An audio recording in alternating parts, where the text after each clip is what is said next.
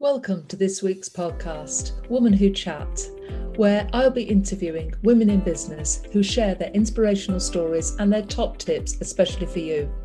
My name is Sandra Garlick, and I'm the founder of Woman Who, and I'm delighted to bring these interviews to you each week to inspire you so that you can achieve in the future.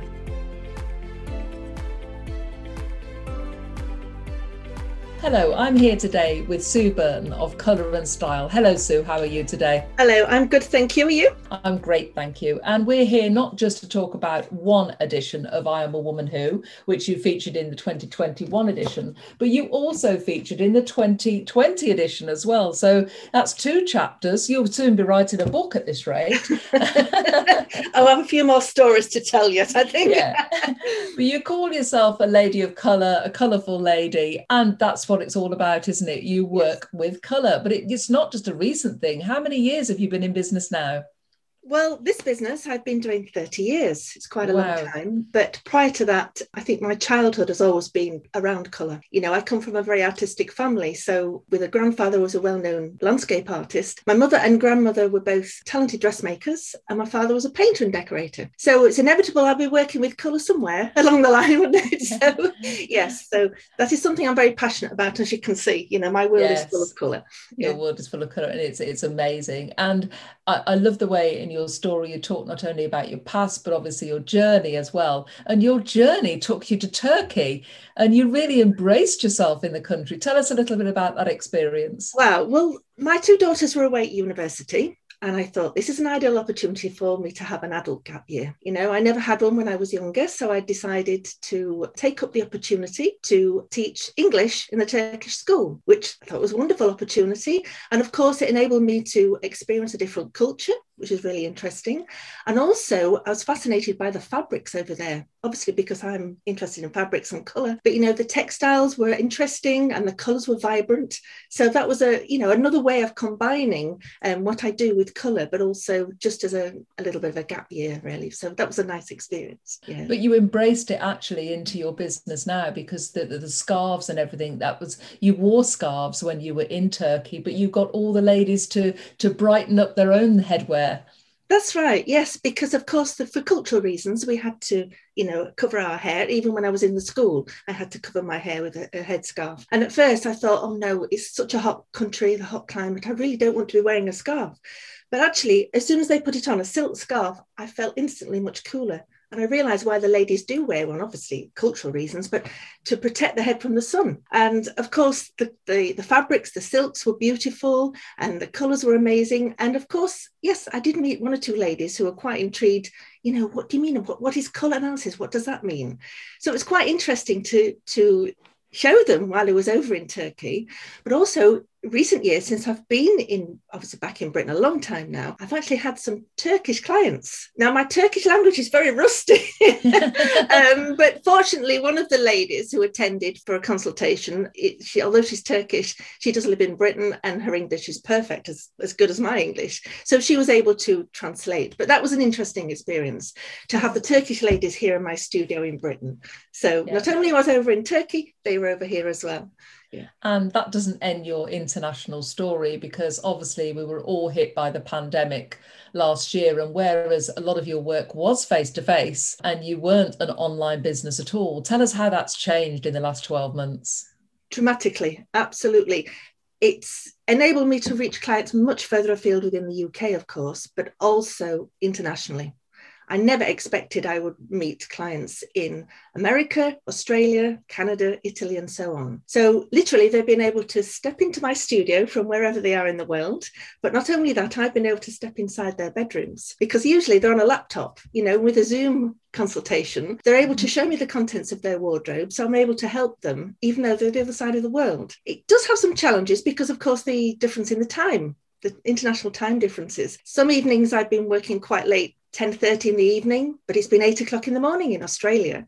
You know, I've been freezing cold here in Britain. and on their Zoom, I can see the glorious Australian sunshine coming through their windows. So just yeah. kind of think, oh, I wish I could be there. But yeah, so yeah, it's been really interesting, fascinating meeting different people in different locations. The, the, through the beauty of Zoom, you feel as if you know those people. You know, you get mm. to know them, even though I've never met them physically in real life and never will You know, yes. one lady in New York was so pleased with the service I provided that at the end of the, the session, she said, Oh, if ever you find yourself in New York, she said, There's a guest room here ready and waiting for you. And I thought, That's wonderful. I've never had that ever. so I thought, Oh, we get a holiday out of this one. so, yeah, go, go on a world tour. So yeah. I can see you uh, traveling around the world. And, uh, you know, if we do look back to 12, 15 months ago, I bet, was it even in your plan that you would be going international? No, never. I mean, I've been doing this so many years on a face to face basis. And like with many businesses, you think there's no alternative. You think this is the way you do business until mm. you're put into a situation where you have to change and think out of the box and think, how can I do this? You never realize that there's another option. So, yeah, yes. it's it's a complete surprise. You know, I still have to pinch myself sometimes. I can't quite believe I'm talking to someone the other side of the world, mm, you know? Mm. And that's great where you can grab those opportunities. And it was an opportunity, you know. I don't think you saw it as a setback. Oh, I can't do my job anymore. You just looked for another way. And I think that, you know, you have to applaud you for that because you've totally embraced and it's been so successful for you. But I also know that you're supporting your daughter in her new business venture. And that's got a very close link with what what you do because you often dress a lot of mother of the brides and things like that. So tell us a little about a bit about your daughter's business. Well, obviously, Charlotte has got the experience in the bridal industry. And initially, she just needed a bit of a push, really, and some encouragement and also some support. Although she's very talented and she knows the bridal industry inside out, she's very young and she just needed that bit more support. So I've only really been kind of, you know, the support and push her in the right direction. Now she's she's thriving. You know, I can sit back now and you, Charlotte, you get on with it. You know, you're, you're doing fine. So yeah, yeah, that's mm-hmm. wonderful. But again, that was something quite scary to do when of course we were in you know the covid situation and had to you know adhere to all the restrictions and it's a big worry starting a new business no matter what we do wedding wise you know weddings may will be very different in the future. But at the end of the day, a lady always needs a bridal gown. So I think we're fairly safe that way. Fingers crossed. and so what's next on the horizon for you? So oh, what's next? Really um, continuing with the face-to-face consultations. I'm quite excited about that now. And also still developing the international clients uh, through online and really just stepping back and actually admiring what my daughter's going to achieve. You know, that's a wonderful thing to do, you know, to to set back and, and say, okay, let's hand over to the next generation, see how well they succeed. So I'm looking forward to seeing that, yes. And if I could ask you to share a top tip or insight with our audience, Sue, what would that be? Always to follow your passion and always grab every opportunity you can. You know, it's not necessarily what you know, it's sometimes who you know as well, you know, can get you on the right foot. And just attend as many networking events as well, because that's way of, I think, getting your message over you know, it's the only way that people get to know you as well. Thank you, Sue. And if you are interested in reading Sue's stories, because there are two of them in the 2020 and 21 editions of I Am a Woman Who, today we've been speaking to Sue Burton of Colour and Style. Thank you, Sue. Thank you.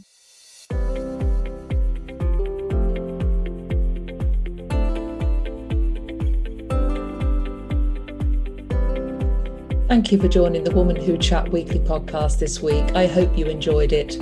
You can join me next week to hear another inspirational woman in business. In the meantime, you might want to visit womanwho.co.uk to find out how you can start your Woman Who journey.